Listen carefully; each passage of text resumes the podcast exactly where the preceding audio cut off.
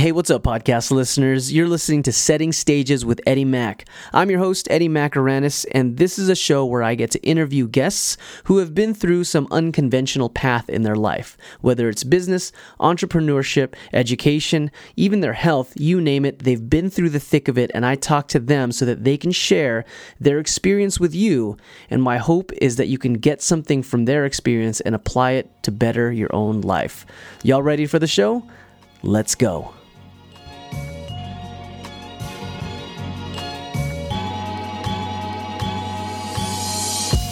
Hey, if you've ever been through a time of change, whether it's your relationship, health, work, or maybe you're moving away to some place that's new and unfamiliar, it can sometimes take its toll on your mentality. Change is challenging for a lot of us, including myself, and yet it's an inevitable part of life. Sometimes we create the change, and other times it's out of our control. So, how do you deal with change? Or better yet, how can you better handle change? We'll meet Xander. Xander's upbringing in South Africa heavily influenced his outlook on people and on life. You want to talk about change? He moved from home to home 28 times by the age of 12. His family was heavily criticized in a racially separated culture. He was diagnosed with an uncommon condition, and he experienced a life altering event just as he was laid off from a long time job. So I brought Xander to the show because he's got a very poetic way of speaking and has artistic talents in photography and filmmaking. But more importantly, he's been extremely resilient through a variety of unique change. So I thought, this dude can definitely set the stage for you listeners. Side note, this isn't the first time you've heard Xander's voice on the show. He actually made a short cameo in a previous Setting Stages episode, which featured his wife and former NFL cheerleader, Marlena Moreno of Mar Gone Wild. So, if you're ready to learn about how to handle change better, meet Xander. Let's go.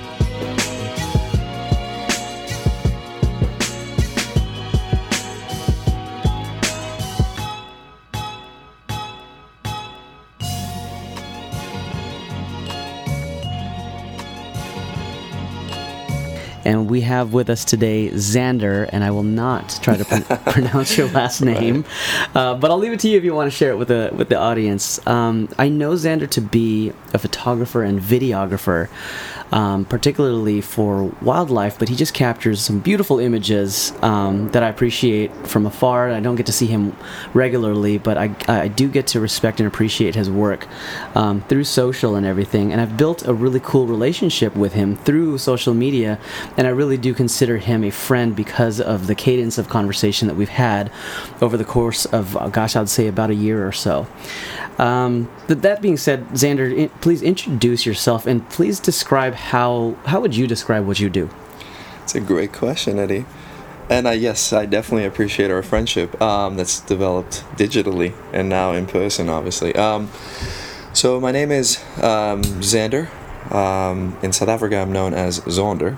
Um, something I've had to come accustomed to here. My last name is Pietre, which is hard to pronounce for anybody.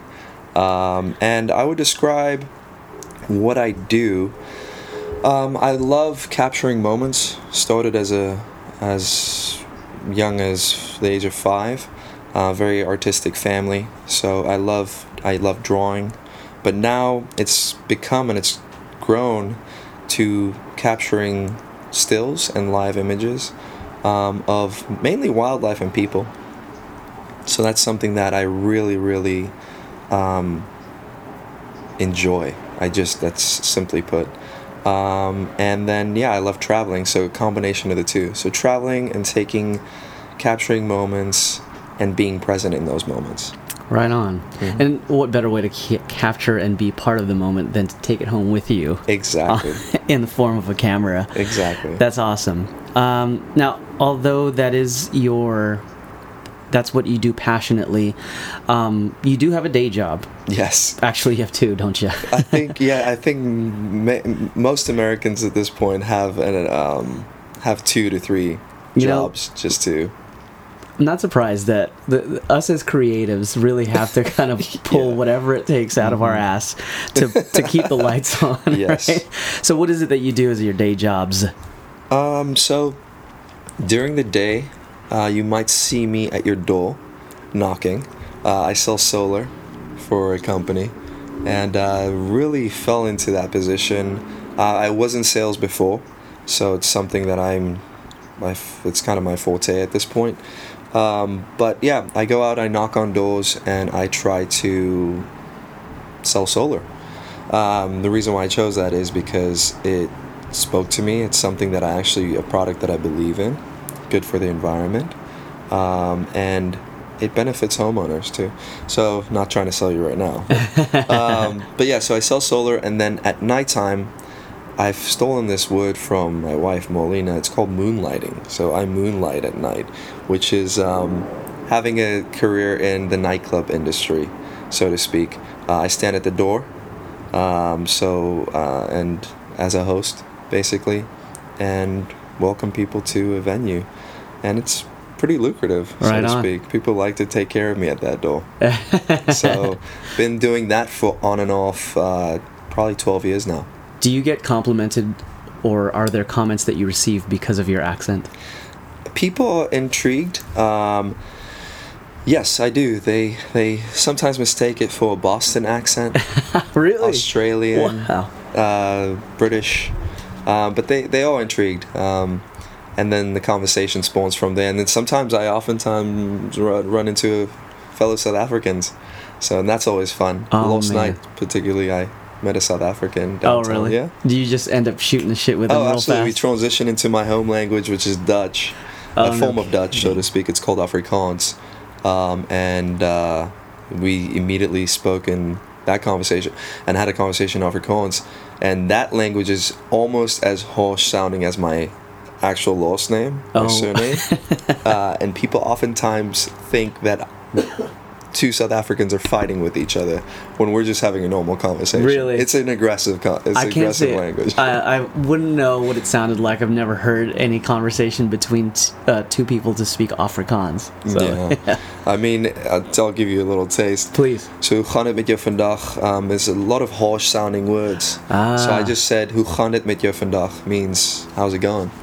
No kidding. Yeah, so. Yeah, I would really think that you were attacking me verbally. Yeah. exactly. So, mhm.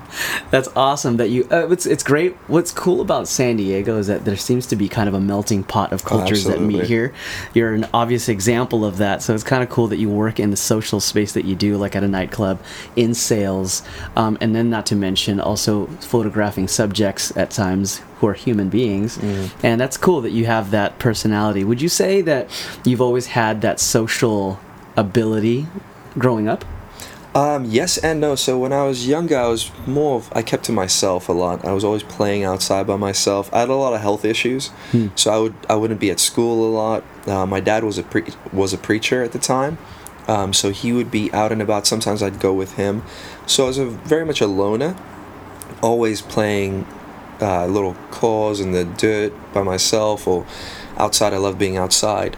Um, so so much so that I become bored, and I call my aunt Rhett um, and tell her, "Hey, I'm bored. What can I do?" And she'd say, "Hey, why don't you look up at the clouds and start drawing pictures?" Ah. And then I'd find myself drawing pictures. That's where the creativity kind of started from. So I had to use my ima- imagination a lot.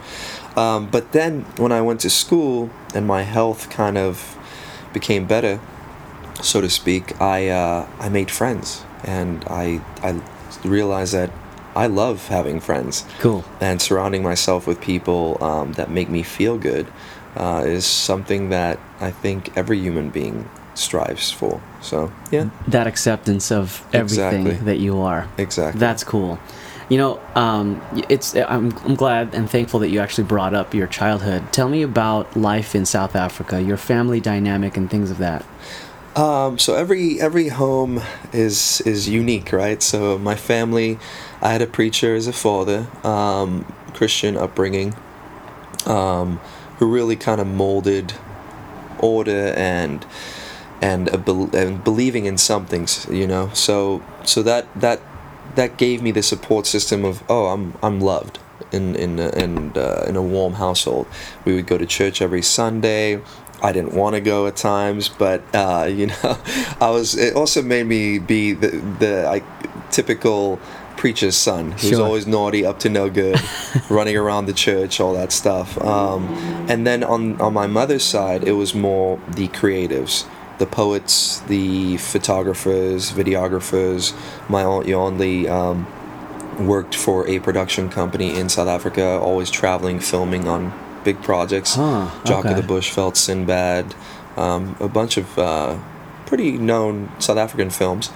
Um, and then, so I had this really well balanced um, upbringing, I should say, um, with, yes, its challenges.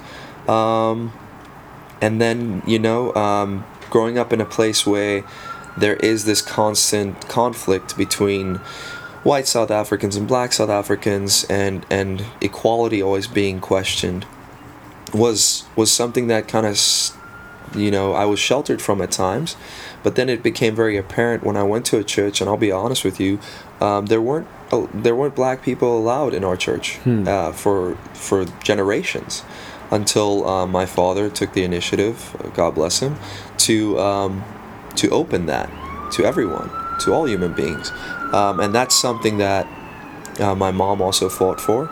Um, but it really it was a struggle because not a lot of people were open to that. Right. And we lost a lot of support from the white community.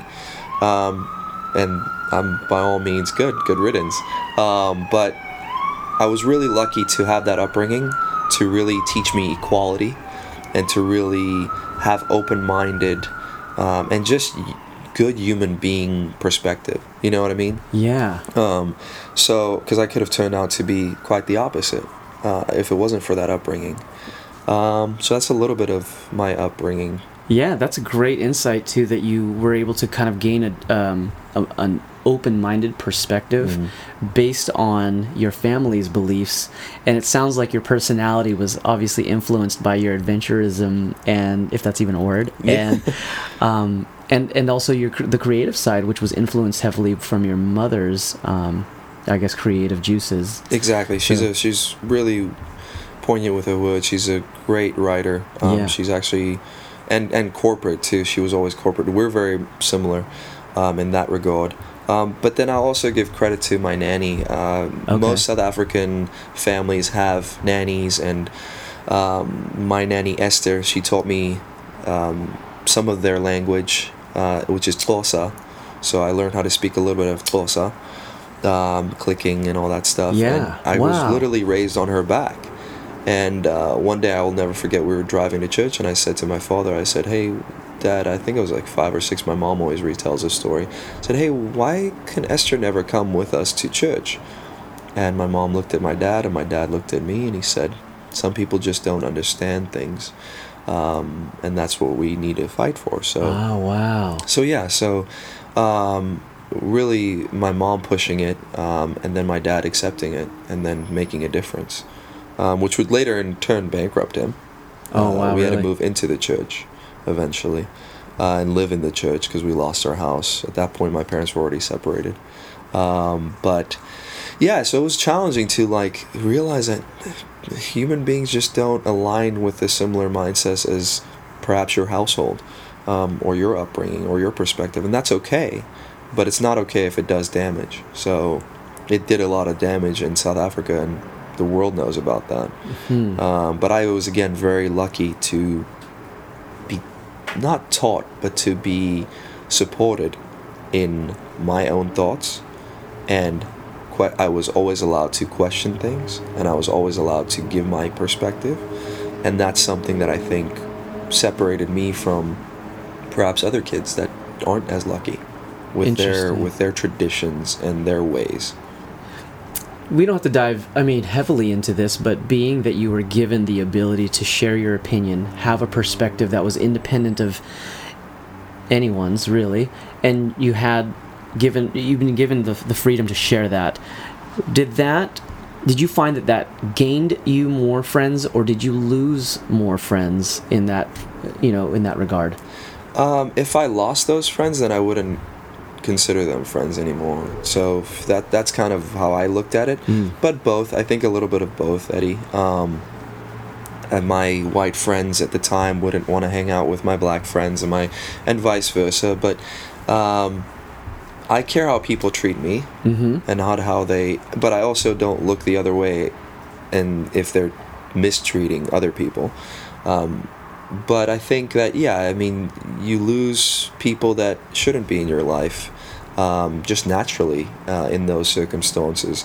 Um, so for me, good riddance, so to speak. But uh, but yeah, again, very lucky there to still have the friends that um, you know were of the of the same mindset, and I think that's really what having good support systems is all about is aligning yourself with people that think in a certain way like you do um, and just i think naturally we just have this magnetic kind of connection I'm with you human on that. I think that um, over time, and not just in adolescence and growing up, but as time progresses and you know as decades go by in our lives i think that i'm at a point myself where i'm realizing that we kind of rake through the valuable the, the values um, that other people share with us and we tend to gravitate towards those same values and i think that anyone would agree with that. And then ultimately for those who don't necessarily agree with your values um, all the best to them and Right. and I would hope that they would wish the same upon me if that was the case.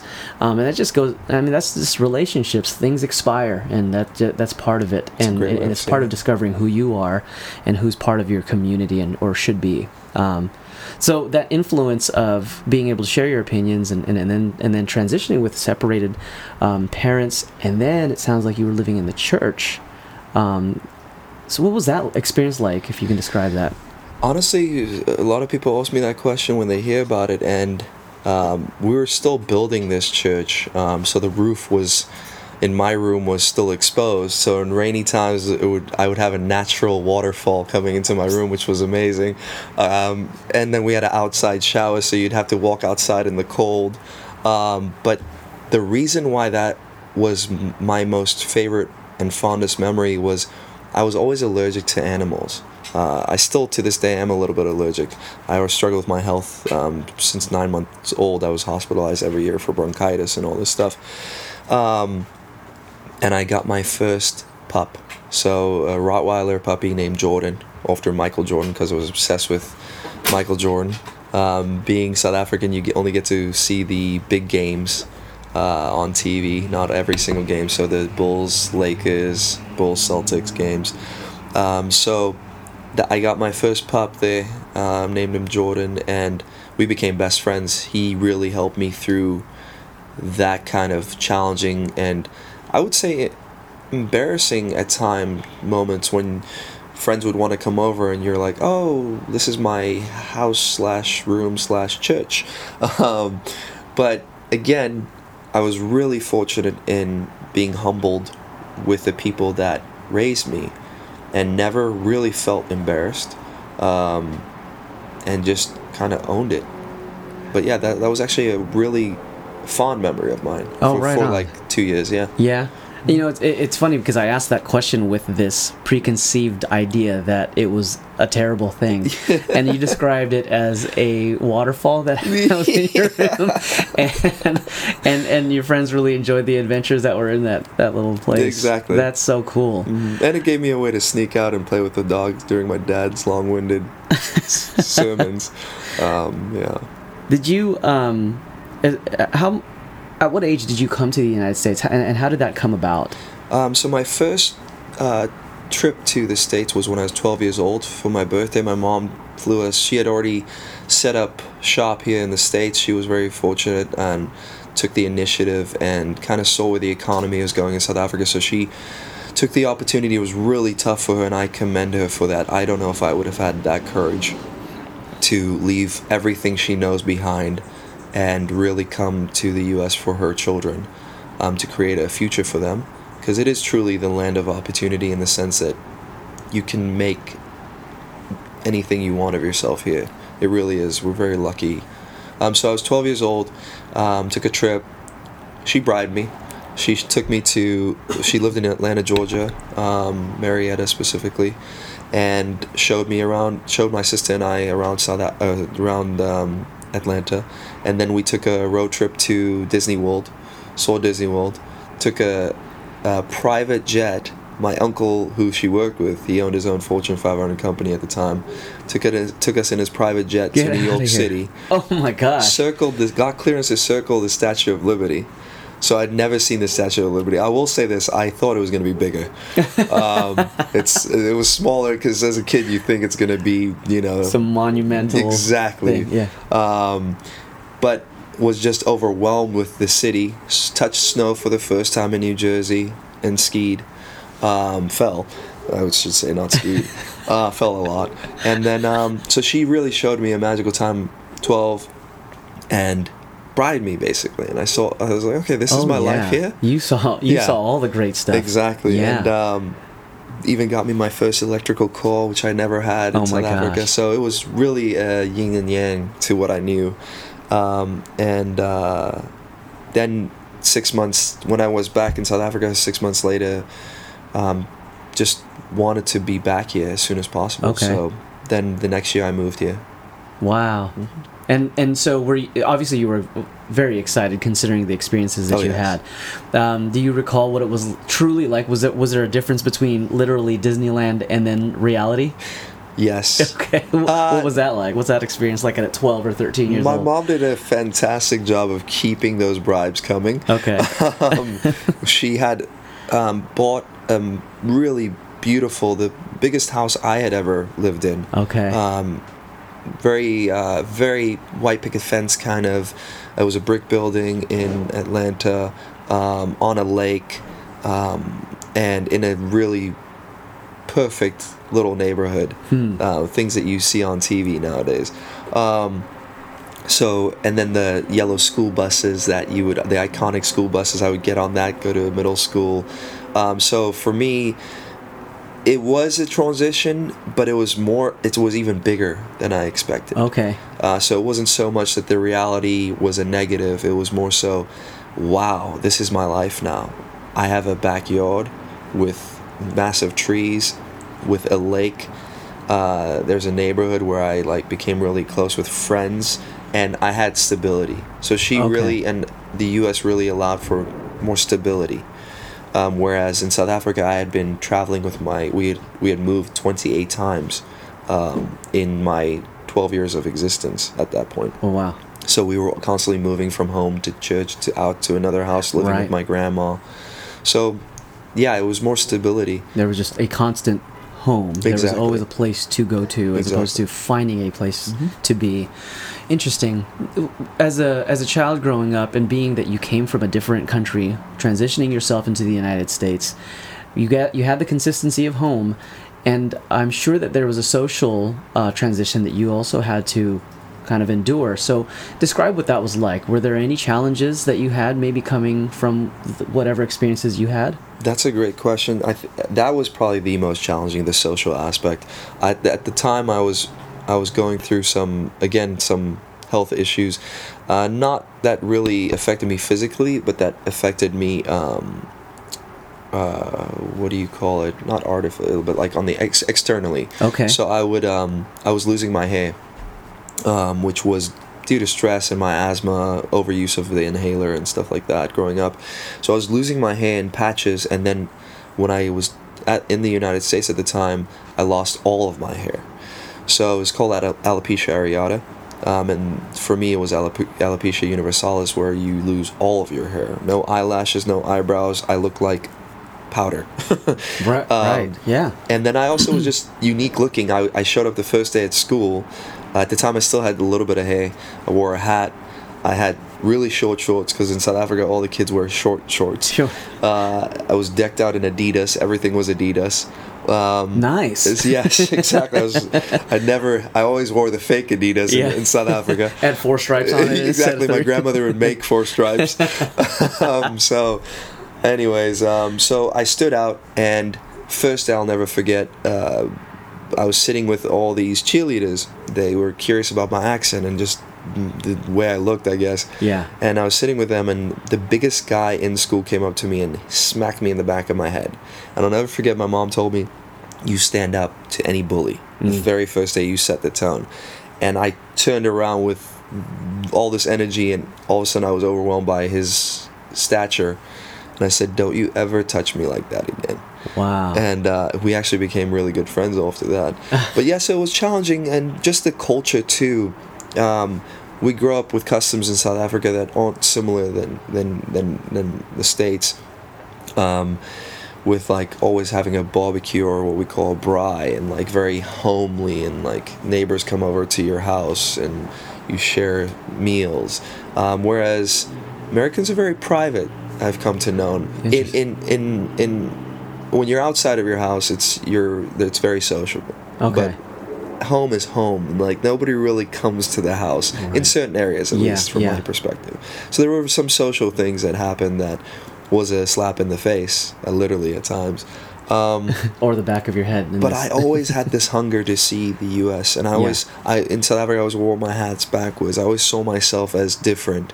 Hmm. So I, I, I adapted to the U.S. better than my sister did because I was always longing for to experience what it would, what life would be like in the U.S. So you were already uh, anticipating change sometime in your future, whether it was going to be bribing you to the to come to the United States, and it sounds like it didn't really take.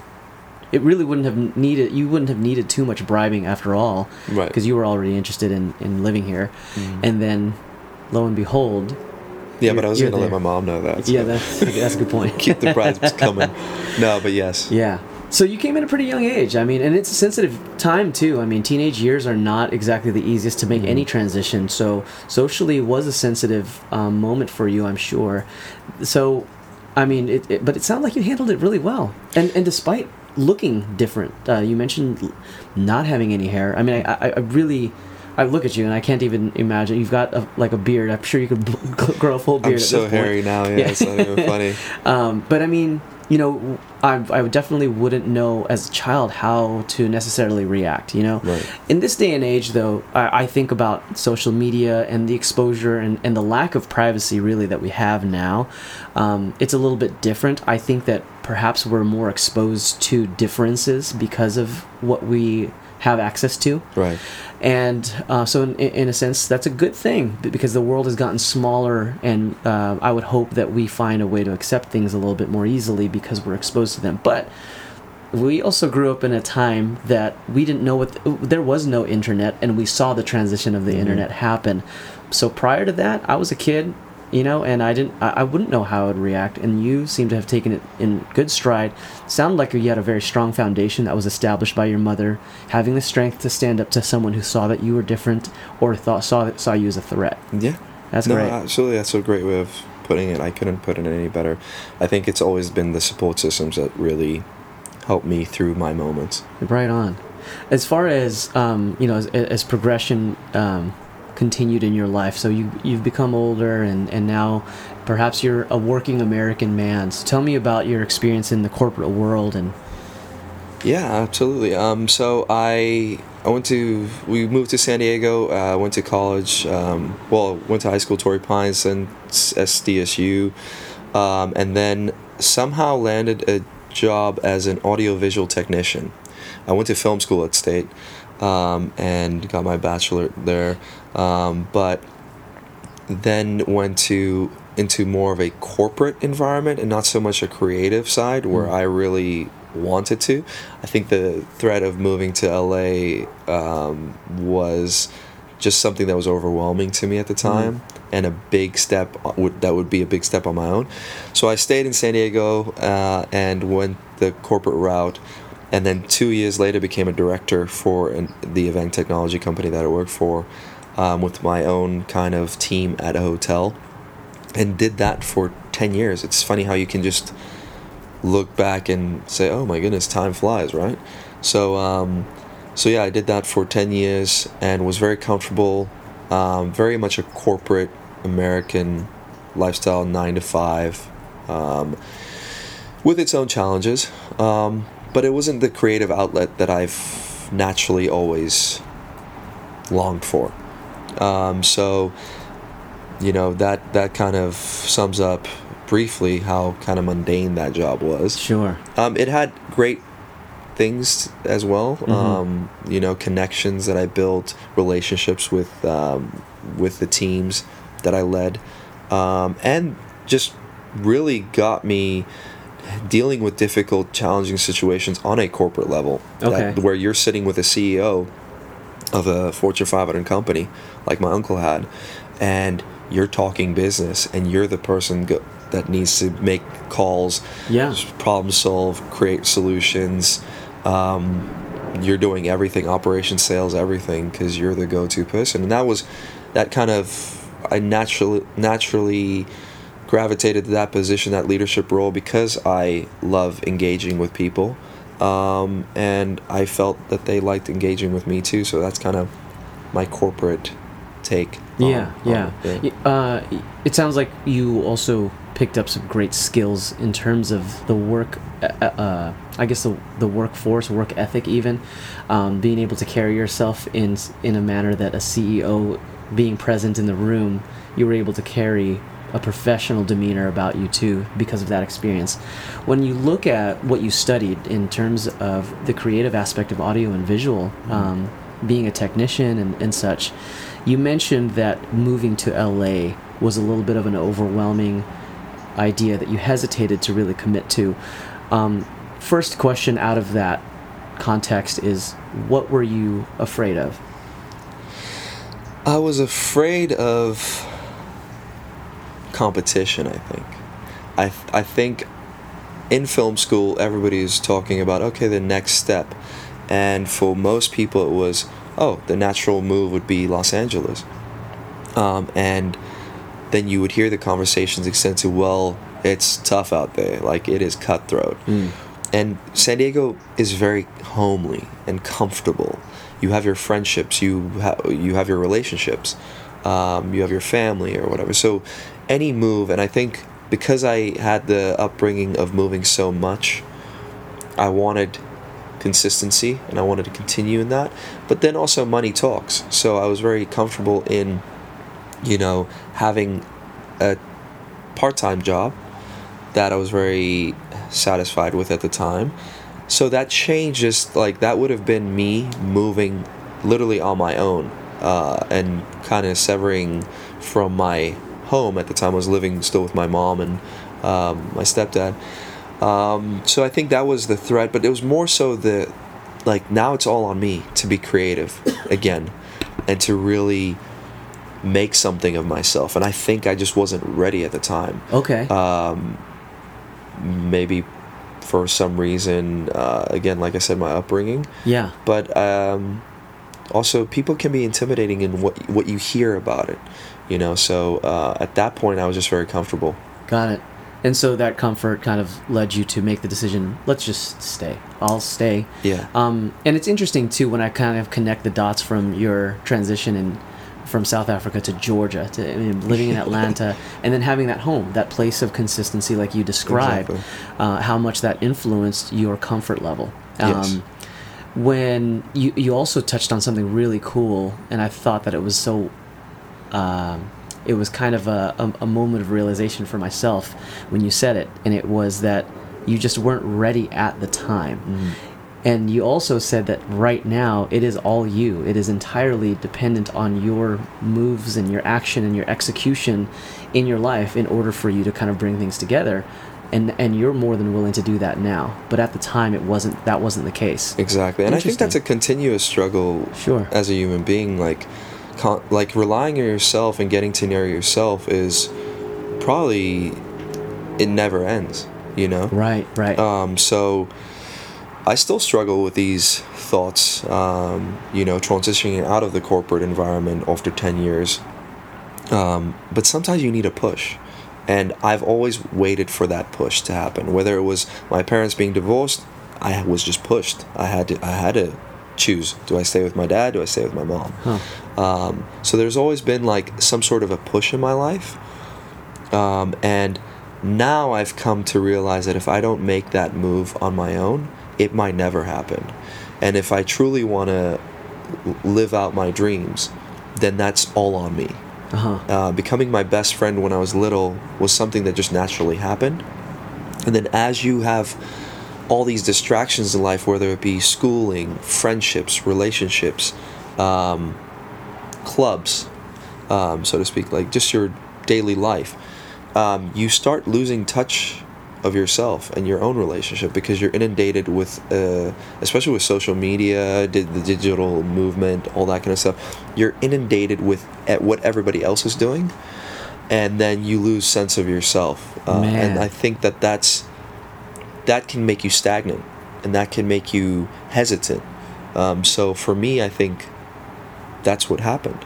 You know, it's uh, what when we talk about the fears that you had about LA or moving to LA and, and, and going for the creative move, right? You hesitated, and and part of what you described in that story was that you didn't. Um, oh, uh, people! What people said to you about living there and about the competitive nature of that lifestyle, the city, the industry that you were jumping into was intimidating.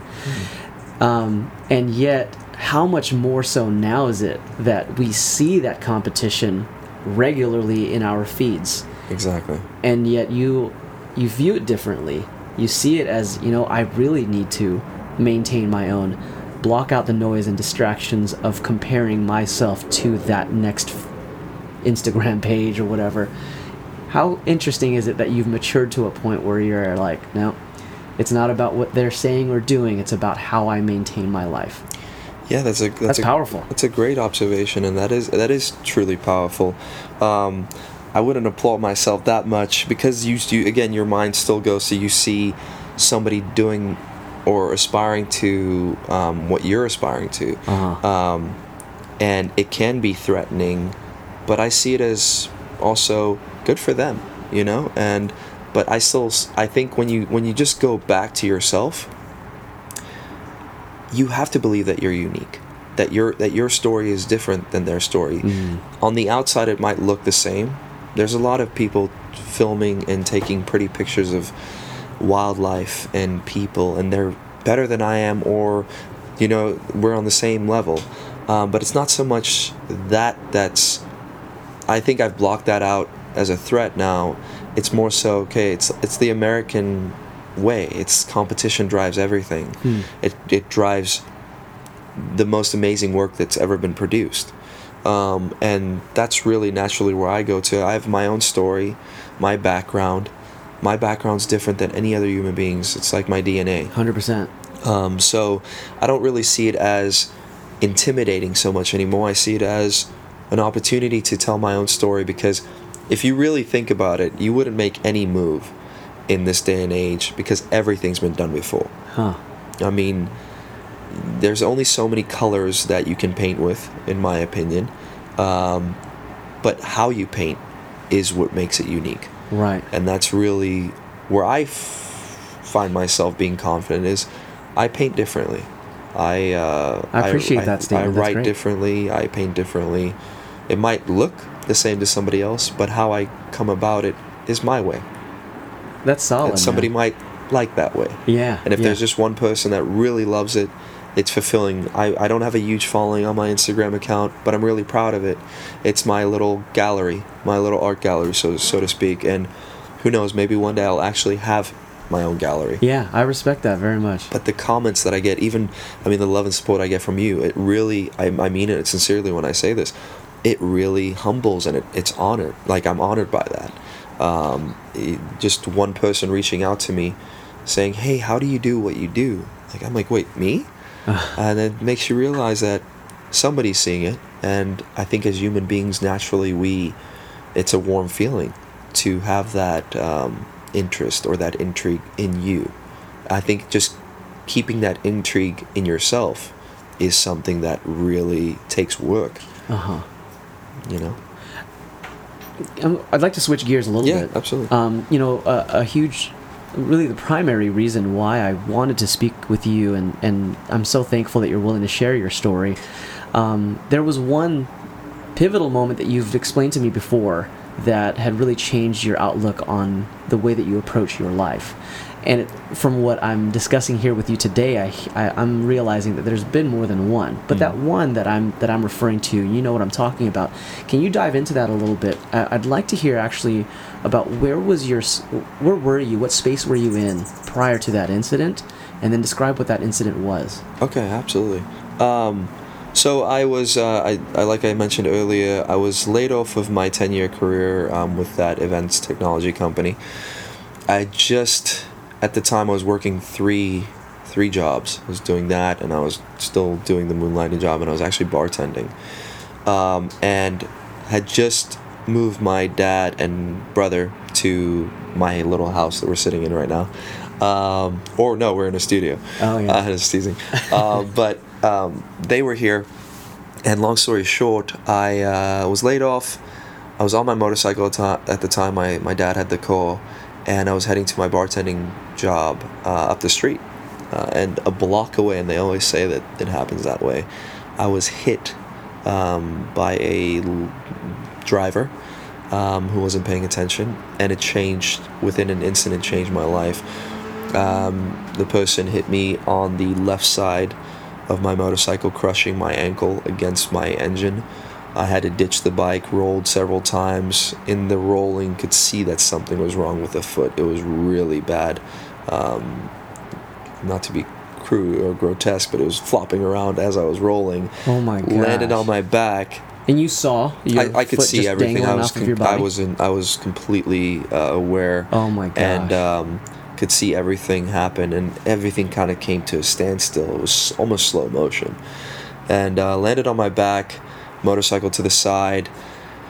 try to immediately gather myself and get up, and that's when I remembered. Oh, wait, I saw something, and I looked down, and my bones were coming out of my pants and through my shoe and my foot was completely twisted to the left, um, really deformed, and I panicked, uh, but got more so aggressive. I was upset, Yeah. and I said, "Did you not see me?" And uh, tried to take my helmet off, and um, You're on the ground here? yeah, Yeah. Oh no, I was trying to get up, so I was trying to get up. Of course you were. and then, uh, um, because I didn't want to accept it. I didn't want to accept like, Wow. okay, something's really wrong. Yeah. And then when it kicked in, like, okay, I'm out of control here. It's not my. This is. There's nothing I can do at this point. I need to lay down. hmm Sat back down. Uh, luckily for me, there were people running to the scene, um, and then helped me. Uh, you know, I had them grab my belt and tie. I don't know if it was the right thing to do or the wrong thing to do, but tie above my knee so I don't bleed out because there's a lot of loss of blood.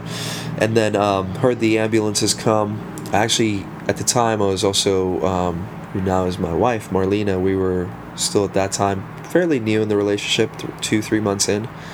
And I called her. She was the first person I wanted to call. And I called her and I said, she was shooting on the freeway um, commercial. Um, and she picked up and I said, I'm so sorry. I, I don't know what's going to happen. I don't know if I'm going to lose my leg. Uh, but I love you and I just wanted to call you. And she's like, wait, what? And so I, I now knowing like that must have been terrible for her experience. Yeah. So she rushed down Wow. immediately. I got off the phone, and then the ambulances came, and you know that changed my life. That in an instant, that changed my life. Uh, had to get surgery. Was hospitalized for a month. Uh, three metal plates. Um, foot will never be completely healed at all. Mobility, I limp now. Uh, it requires a lot of physical therapy. Every morning I wake up, it's painful. But again, had to really go through two years. That's two years ago, over two years ago now to date. Um, but really had to go through a ment. It was more so the mental, because I was in tip-top shape at the time. Uh, was running on the beach all the time. Um, I was just really on cloud nine, and it really grounded me to Yeah. realize, like, look, you might think that your life is amazing, but in an instant that can change, and it's really again up to you to make the best of it. And I again had amazing support systems. I had my dad here at the time, and I had the amazing Marlena in my life, um, and that's really what helped me through that process. You said that in an instant it was a life changing moment. It seems like you were despite maybe the adrenaline, the aggression that you were feeling toward the situation, you you described it like it was you were aware of everything that this moment could be defining for you. Yeah. Would you say that that's an accurate depiction? Oh, 100%. Oh, I, wow. And I was fearful of that, um, of the knowing and the unknown, because at the time, all I could remember saying to the uh, paramedics when they showed is, "Please don't take my leg. Like, do everything you can to save my leg, because I don't, I don't want to lose it." Um, and they were like, "Don't worry about that right now." And that made me worry even more. Sure. Oh, um, gosh, yeah. So morphine really helped. um, and the whole process going through surgery, infection, all this stuff, or the potential of infection, the doctors, I mean, I could commend, I, they're, they're my heroes. Like, they, they really saved my leg. Yeah. So, yeah, but I was very aware. And I, I my mind is always worst case scenario. It, it always Man. is. Um, so in that moment, I was I, always thought, okay, well, this I'm gonna lose my leg. Um, I have this. I might seem like I always have this positive outlook, but I always think that the worst might happen, and I try to prepare myself for that. Hmm. Um, and so yeah, so but you know, it did. It was life changing in that moment immediately. Like I could just see it. I would, s- I, I would like to add on to something that you said just now, which was you may seem like you have a positive attitude and demeanor about everything, and I actually I perceive you that way, um, which is why I really appreciate that we became acquainted with one another and became friends. But it's n- not not so much the positive outlook that that is always on uh, that we see on the surface. Exactly. But because of your positive outlook, you do prepare for what could could become a negative scenario. Um, mentally preparing yourself to the point where you're aware when your foot is literally off of your body. Yeah. You can't. I, I can't even fathom what that feeling must be like to be so aware of yourself in that moment that this could change my life. And I, I really don't know. I don't know. I have I- no I- words to ex- describe that experience. No, I, I, I feel like every human being that goes because we all have we all have our situations, our life changing experiences, whether that be whatever that is, you know. Um, but I think we're very blessed to have evolved to where we are today, and whether you believe in it doesn't matter where you believe you come from. It just matters that you are, and I think that when adrenaline kicks in, we are we are made, we are created, uh, or evolved to to deal with these situations um, differently, yes, but to a certain extent, very similarly. And I think any person who goes through that moment will be fine. We are we, we the, your body naturally will take care of itself if you take care of it. Um, in this case, I needed doctors to do that, but you just go through it, and that's why I think people are the way they are. They just kind of speaking fluffy here, but to put it more in, in perspective, naturally, we go through these experiences, and naturally, we and I think and I think that's what's lost with this digital age is we don't we're not so we're not so in touch with ourselves naturally anymore. We're so um, in, indicted or um, enveloped in what we want other people to perceive us to be. I see. instead of what we um, ins- are. Instead of just being control. human being. Yeah. Okay. You know what I mean? Okay. Yeah. So I that's very kind of all over the place, but that's what I was going through at the time is just like naturally just going back to who I am and dealing with the situation and having the support systems again to help me through it and then my body just taking over for the rest and trusting that that would make everything okay in the end. So How would you explain your um, mindset when you realized your foot was saved, or your leg you didn't have to have amputated? Um, how would you describe what your mind was going through? uh, What were you going through, experiencing emotionally? Um, I'll be honest with you. I was, I was so relieved. Um, at first, um, within while I was in the hospital, I was really relieved to hear the, that good news because it took about three weeks before I got the actual official like. Oh, no, wow. it looks like you're gonna keep your leg. Oh wow! So you had three weeks to wait for Um, to wait, the swelling had to go down. Holy everything smokes, had to happen. Uh, there was still because they were two open wound compound fractures, um, uh, so infection was big, a big concern. So it took time, Mhm. and that's that's really what the stress was. This waiting game, this this in between moment. I think that's really what made me crazy uh, in the hospital, um, and fearful, the unknown, but also also like I had to wait to find out what my what my life was going to be Okay. and that was something that was i guess new to me maybe because i was so comfortable before um, so something that really hit me in the face um, and then um, just uh, finally when i got the news it changed it but then the honesty part that i wanted to share is when i got home I, that wasn't that wasn't enough it was now okay well what what now i saved my my leg was saved Right. but I'm forever changed by it. Uh-huh. So then you go from happy and really um, fortunate to a well, still it's not good enough. Like I want to be able to run again. I want to be able to have Ah. my normalcy Uh-huh. or my normal life. And so you become almost resentful. You go through a depression. Really, I went through a depression for about a year. And again, if I didn't have the support system, it might have been different for me. I still today like I the streets right up the road. Um, I drive posted every day.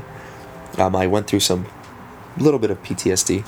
Um, nothing nearly as like what a what a marine goes through or what somebody else might go through that's been warfare or something like that. But Fair. it was my own little battle that I went through. Absolutely. Yeah. Um, so it wasn't all all positive, and it was again, nothing's ever good enough. Sometimes, you know. What would you say is if there if you can have a short list, and I don't know if there's a long one, and there could very well be, but if there is a list of things or ideas or anything that you embraced in your life, what would those things be that you think helped you get through that process of overcoming the depression and the grief and the piss offedness, all of that? again going back to just being human like cry when you need to cry like bite in the pillow and scream as hard as you want Huh. as you need to um, hate it's fine it's okay it's like accept like accepting your emotions and allowing those emotions to come out is okay as long as it's not damaging other people um, uh, because it's really not damaging yourself i mean naturally you cry for god knows what reason sometimes Should be, yeah. um, I'm a very emotional person, um, and I sh- I share that with myself a lot. Like I'm okay with crying when I feel sad. Like it's not. Uh, I'm not always just a tough guy, um, but I think accepting your emotions is, is key. That's Hmm. my one, the key item in that list okay. um, and then understanding that it's going to be okay and having a positive outlook and sometimes forcing it like focusing on one thing that's positive and writing that like having an outlet and i think that's really why photography speaks to me so much and videography and be having this outlet writing poetry is because it's one thing to cry and let these feelings out or scream or or hit the wall uh, the physical action of it. But it's another thing to journal like keep a diary of it um, to document it. What does that do for you?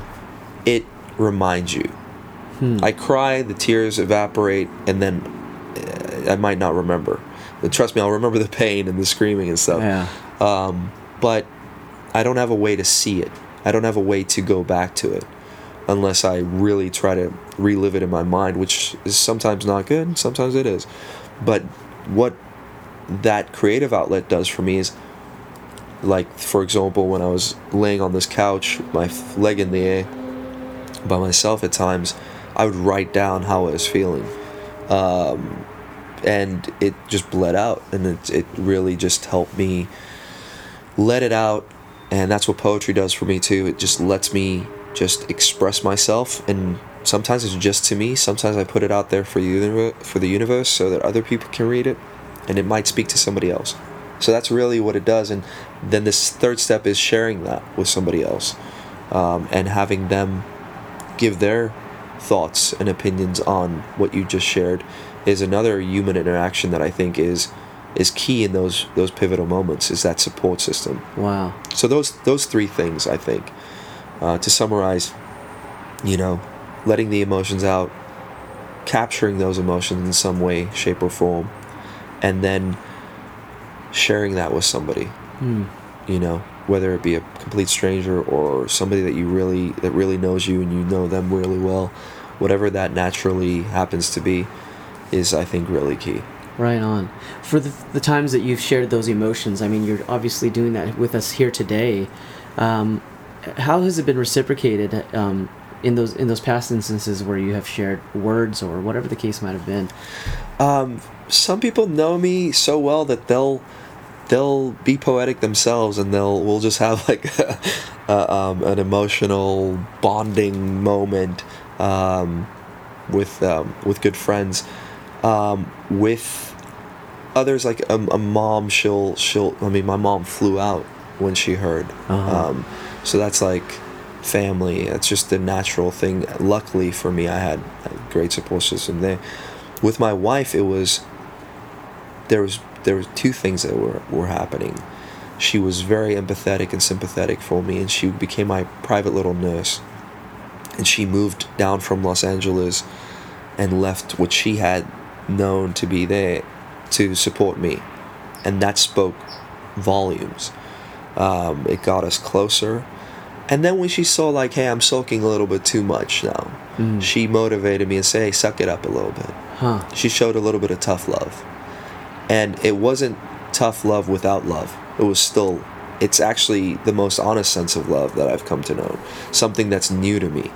That i was always you know i always got soft love. My mom my dad. Uh-huh. But but when you really find somebody that truly deeply cares about you they don't bullshit you. They tell you what's going to be best for you because they know you because they care and because of their experiences and then realizing that you know uh, i need to suck it up at times and i can't just woe is me the whole time Sure. that made me stand up finally that made me take my first few steps you know tough love is just as good as Tender. exactly Wow.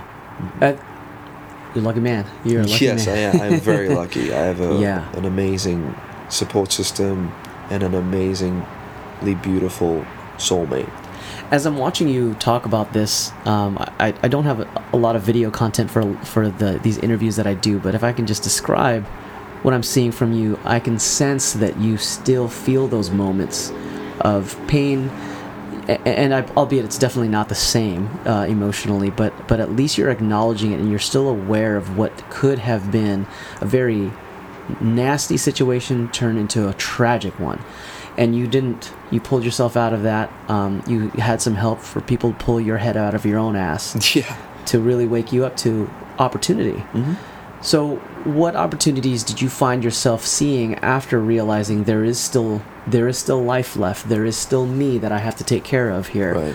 what did you pursue and how did you approach what the next steps were Um, so I think I needed a mental break. So the first thing we did was we took a trip. Um, we spoke. When I say we, Marlena and I, we spoke, and she she recommended that we get out of town, and we go somewhere. She wanted me to be outside. I remember she she started by taking me in my wheelchair outside of the hospital just to get some fresh air sure um, and then took it a step further and said, and because when we first met, we were talking about our bucket list and like where we would go to. Uh-huh. We love traveling. She's traveled extensively. She's seen more of Africa than the South African in this room. um, and that's another thing that the U.S. does. It allows you to travel inexpensively, so to speak. If you're earning in dollars, you can travel in dollars. right Um, but I think the first thing that we did was we took a trip to Cuba, uh, of all places. So we went to Cuba. That was one of our bucket list Cool. trips, and um, that allowed me to just be present all right while escaping. So I was out traveling and I was kind of forced to walk, hike, just get out there Yeah. and make That's, moves. that's awesome. so that's And that- so that's all physical activity there Exactly. that really you at one point may have been thinking uh, normalcy is done. exactly. Great. Um, so and and also having this kind of like forget about everything else going on, forget about the finances, forget about everything else, and just just sometimes you just need to have that escape to really find out what it is that you really want to do Sure. and become, and um, and then adapting to that. So we took that trip, and then when we came back, it really inspired me. I I loved it so much. I loved. We started taking. I played. We took the camera with. Started playing with the camera. We had. We definitely had some game plan. Um, she was at the time working on her Margon Wild um, blog and everything. Uh huh. So we went there kind of for that. And then lo and behold, I saw where my place was in life by taking pictures of her. I started going back to where I where I started with that creativity, with photography, with videography. And then I was like, okay, what, what next? Reawakened. Yeah, absolutely. And then we did India. So, Cool. um, and India was just a lot more of that, um, but with more purpose. And so I started thinking, okay, this is something that I really could potentially do make a light, make a living out of. Hopefully down the line. Um, I mean, I'm still working on it, but this is what really completes me. Awesome. Awesome. This is the balance of the Yes, keeping the lights on kind exactly. of gigs, right? Keeping my internal lights on. Yeah. Oh man, what a way to put it too. Unbelievable. As far as your experiences now, having been through the you know the the physical um, recovery of that accident, and then being able to rediscover that fire that almost started to dim just to some degree.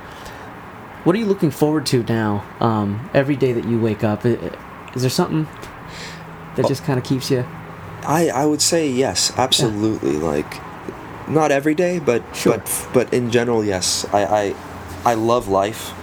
Um, I love. Uh, I think what keeps me motivated, motivated is the next the next trip, the next moment I can relive um, or re-engaged or re-engage my senses as as like where travel takes me with photography. Um, just having a game plan. So waking up I mean, I have these jobs now, so I, I'm constantly working, um, but aspiring to and really relying on my significant other to to plan our next trip and to she's she's at home every day editing. She inspires me to keep that um, keep out, living out that passion. So I I have content that I'm going through every day that I'm excited to like share. Um, edit color correct etc so i have content every day little instagram not to plug here I Go. can, um, but uh, little instagram uh, keeps me excited too just taking just sharing one little picture that might somebody might see as that's cool um, and reliving those moments and then being excited for those moments to fuel your next trip. That's really what keeps me keeps me voted, motivated. And of course this beautiful setting um, in San Diego it's it's I'm really blessed and really fortunate to be in a place of this beauty.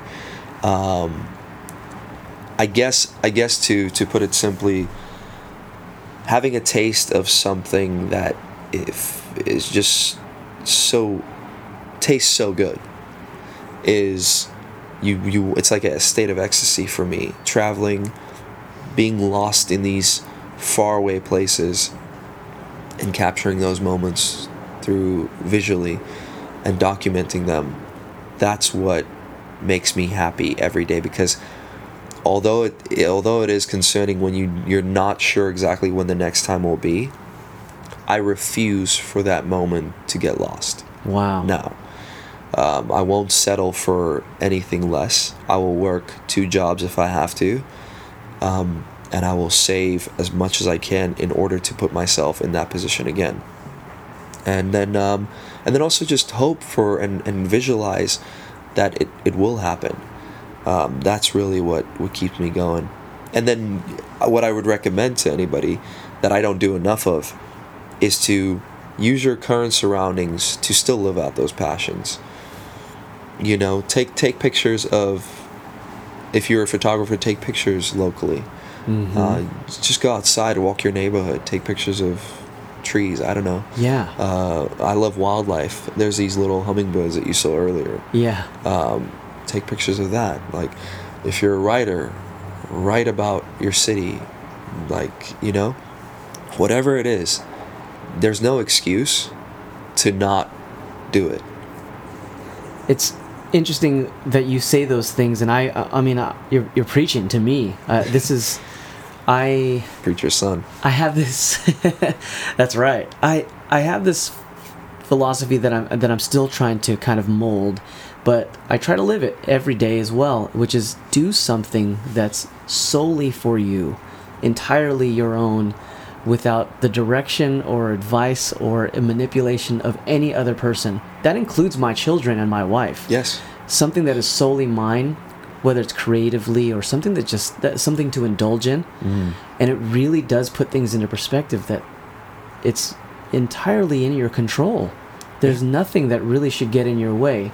I get it that sometimes we might encounter some challenges and hurdles to get around uh, but when it what it all boils down to is how do you overcome it How Right. is it that you deal with working two jobs Mm. and making sure that that next trip and that next opportunity to see live experience document what you're so passionate about Yeah. is done You're and so you make right. it happen that's that's phenomenal and, it's not easy No. it's a simple philosophy but it's Right. just not easy It's it's it sounds silly to say that it's not easy, right? But it but it isn't because the end of the day, it's really just a simple awareness mm-hmm. that really is a mindset that you're completely, like you said, Eddie, in control of. But I think we're so like hashtag grind every day, or you know, we're so obsessed with the external that we forget about the internal, and and I think we want we we naturally, and I myself too, like we naturally want everybody else to see visually that that is our mindset. Right. But is it truly? Because if it is truly just yours it's like opening a door for somebody and having an expectation. So if i open a door for somebody and i expect a thank you then i'm setting myself up for for how for for my motivation for doing that you know what i mean? I'm, I'm changing my motivation. But if i just do it without without having an expectation and i do it for me then it doesn't matter if that person gives me a, the dirtiest look ever mm-hmm. or if they say thank you and give me $20 for doing it. It's Right. it's it's it's really like your reasons your hows. It's not so much the what's in life. For me it's the how and the why that really dictates and is about me more so right on um, and I, I, I speak a game but i don't I, I i'm not always practicing what i preach You know, I- and I'll, I have to admit that too. All all of my Instagram feed is an awesome quote, an awesome saying, something that I, that, some philosophy that I came up with, or or something that I'm experiencing really. And this is how I came to terms, how I, you know, got a grip of my rationale in that scenario. And uh, on occasion, I'll get this really uplifting and encouraging comment like, "Thanks for that one. I really needed it." Mm-hmm. and time and time again like hey appreciate that one I, uh, like that couldn't have come with better timing right and i'll get these really cool and, and encouraging comments but really what what's what's the truth behind those things is that i needed those reminders more or if not just as much if not more than anybody else mm-hmm. I ran into that problem in my life or i'm encountering something that's literally happening and I need to jot down some words. It's my outlet, and I'm just I just want to share that same value and that same philosophy to someone who might be experiencing something else. My life ain't perfect, That's right. and I'll be damned if someone says that their life is. oh yes And the point, though, is that if we can come to terms with how to handle those challenging scenarios, losing your foot, or just mentally you're, you're drained, right if you can come up with a way in your mind to overcome it without hurting anybody in the process, I I mean, I would almost be doing a disservice to this world if I didn't share how to do it. Absolutely. You know what I mean? Mhm. So I think that it's great that, um, you, I mean, your story is, it's just one of so many others that are out there in the Yeah. world. But the way that you articulate the lessons that you've learned from your childhood um, in South Africa, going through, the, you know, the physical acceptance by culturally what that looked like, um, socially what that transition was like, and then even this personal demon that you had to overcome after the accident. Those are some crazy pivotal experiences that have kind of shaped you to become the man that you are. Um, so thankful that Yeah. you took the time to share those little nuggets of wisdom with us. That's awesome. No, thank you for um, for allowing me this platform to to share that. I mean, I really respect and love what you do, um, and your quotes that you come up with that might be for you. They really speak to me too. So, thank you for being who you are. Um, again, I think that's the very definition of being human is being able to share, and I don't think we share enough in this world. If we're going to be connected electronically, we may may as well do it positively. Exactly. That's solid, man. Thanks, Xander, brother. You are the man. bro. Thank you, Eddie. I You are appreciate the it. man as well. What a well spoken dude. A real chill energy and all around good person. That's Xander. Xander, thank you so much for being a part of our show and contributing your knowledge, experience, and just all around wisdom. It's awesome. Thanks very much, guys and gals, for taking the time to listen. If you want to learn more about Xander, his work can be found on Instagram at Zandrover, like Land Rover but with a Z. That's at Zandrover. His work is also featured a lot uh, in a lot of um, Marlena Moreno's films, vlogs, and blogs on margonewild.com. If you have found that this episode or any previous episode has struck some positive chord for you, I'd really appreciate a positive rating and feedback on whatever platform you may be listening this podcast on. Also, screenshot your phones and tag me in your stories at underscore Eddie Mac and help spread the good vibes that you feel. Again, that's at underscore Eddie Mac on Instagram. Screenshot, share it, and I'll give you a shout out, of course. Thanks for the love. Finally, I sincerely mean this every single time that I say it. Thank you for your time on the show. Whether it's your commute to work, your morning walk, or if you're picking up the kids from school, I'm just thankful and appreciative to be a part of your day. That said, take on your day with purpose, passion, and positivity. Let's go.